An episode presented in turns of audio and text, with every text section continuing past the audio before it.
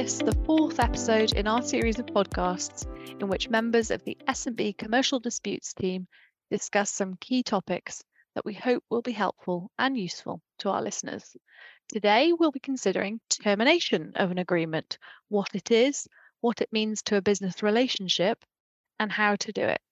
I'm Catherine Penny, a partner in the disputes team. And I'm Lucy Hall, an associate in the disputes team. Thanks, Lucy, for joining me today. Um, now, termination is an extremely big subject, and to discuss all of its nuances would simply take too long uh, than we have to talk about today on this podcast. So, we're just going to cover a few basic but quite important concepts. And can you kick us off, please? Well, many of the commercial disputes that we see involve termination in one shape or another, and so it's really important that commercial parties have an awareness as to what it is and how it can be invoked.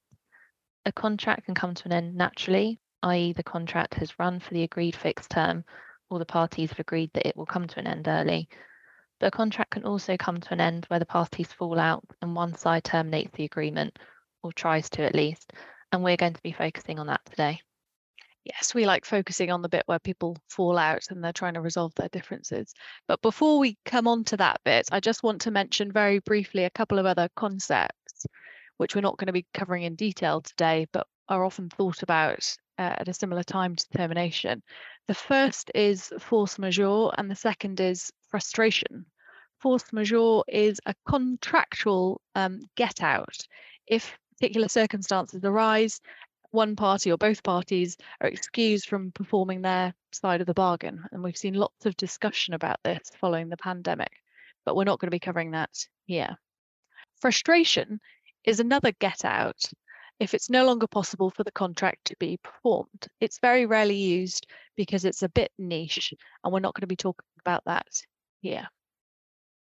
So, going back to there's been a falling out and the parties can't work together going forward, clients often come to us and say that they want to get out of the contract, they're fed up, and they want to leave the other party behind them.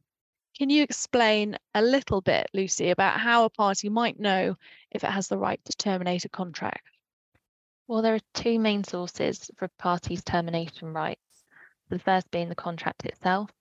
Now, it's impossible for even the best drafted agreements that we see to set out all of the circumstances that give rise to a right to terminate, but there are some common examples that do find their way into agreements.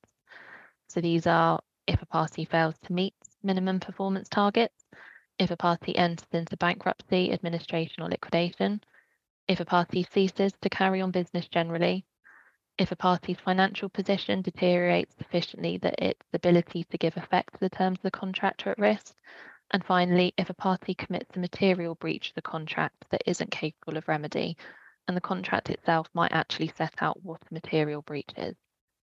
And I think it's fair to say that sometimes contracts don't give a contractual right to terminate to one side of to one side of the bargain, for example. So if it's not in the contract, where else might people look to find a source of a, a right to terminate? So where the contract doesn't identify a particular event giving rise to a termination right, the aggrieved party may still have a right to terminate under common law. And what do you mean by common law? Well, common law are the legal principles that have been established from centuries and centuries of court decisions relating to termination of contracts. Yes, we like a bit of case law, and they tell us that a party has a right to terminate for the most serious of breaches, but not for any old breach. Only breaches which deprive the other party from basically the entire benefit of the contract. And these are called repudiatory breaches, where if you're the wronged party, you can end the contract and claim damages from the other side for not keeping to their side of the bargain. It's very difficult to know what constitutes a repudiatory breach in isolation. Every scenario will be different, but typical repudiatory breaches might be where a party abandons the contract and refuses to deliver goods, or there's a delay in delivery and time is of the essence or critical in in the terms of the contract. And so effectively, this means there may be some overlap here between the common law position and what a contract may say about terminating for a material breach. So, Catherine, if there is a position where a party has a right to terminate for repudiatory breach or under the contract, how does it go about doing it? Well, it's important to stress that a repudiatory breach doesn't end the contract automatically. the aggrieved party, the wronged party, has to actually do something about it. And for that party, it first needs to think about what the contract actually says about notifying the other side of termination. Normally, there'll be some kind of obligation to notify the party in writing, probably in unequivocal terms, that it's terminating the contract and setting out its reasons for doing so. So, positive steps need to be taken so that there's no confusion about the decision to terminate. And one thing which is important to flag here is that if a party has decided to terminate the contract, it mustn't delay this decision unnecessarily and certainly mustn't take any measures that could be perceived as allowing the contract to continue, as it could then be argued that the aggrieved party is affirming the contract. And this could mean that the right to terminate for repudiatory breach might be lost. Agreed. Doing nothing is potentially dangerous in this scenario. And getting the mechanics of termination right is very important. So, sending a notice of termination with, without having the right to do so, or sending a notice that's ambiguous or doesn't set out the basis for termination, may seriously backfire for the terminating party.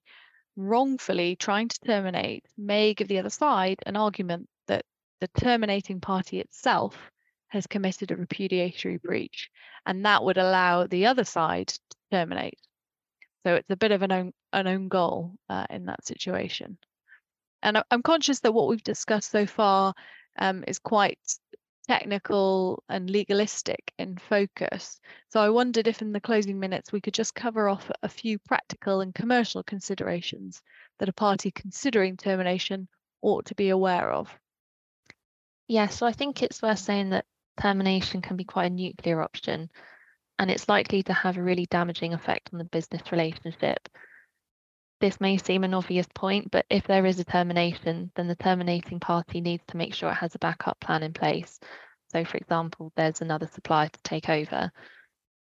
Also, it's worth bearing in mind that although termination means an end to the party's obligations under the contract, some may survive, such as maintaining confidentiality. And there may also be obligations on a party to return or destroy documents or equipment that it has in its possession. Good points. And I think a party should also think carefully about whether termination is really the desired outcome here, really what they want to achieve. Because in the heat of the moment, they might want to think they want the contract to come to an end. Um, there might have been a termination event, but perhaps the contract could be varied or renegotiated, or one of the dispute resolution procedures specified in the contract or not. Um, you know, just uh, using mediation or negotiation could be used to find a resolution to help the parties work together going forward.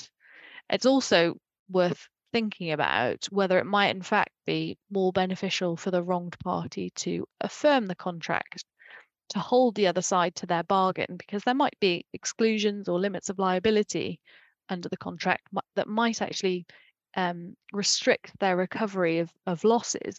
And also, it might be that receiving the specific contractual payments might actually work out better for them than going into the relatively unknown scenario of terminating, having a big fallout, and then trying to claim for losses from the other side.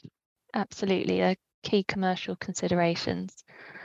Well, Catherine, I think that if nothing else, we have shown that there is a lot to the topic of termination. And as we said at the beginning, we've only been able to cover off a few of the key themes today. So if any of our audience listening do have any specific questions, then please do get in touch with us. Thanks, Lucy. Up next in the series, uh, we're going to be talking about disclosure and document retention, so look out for that. Thanks for listening. Bye bye.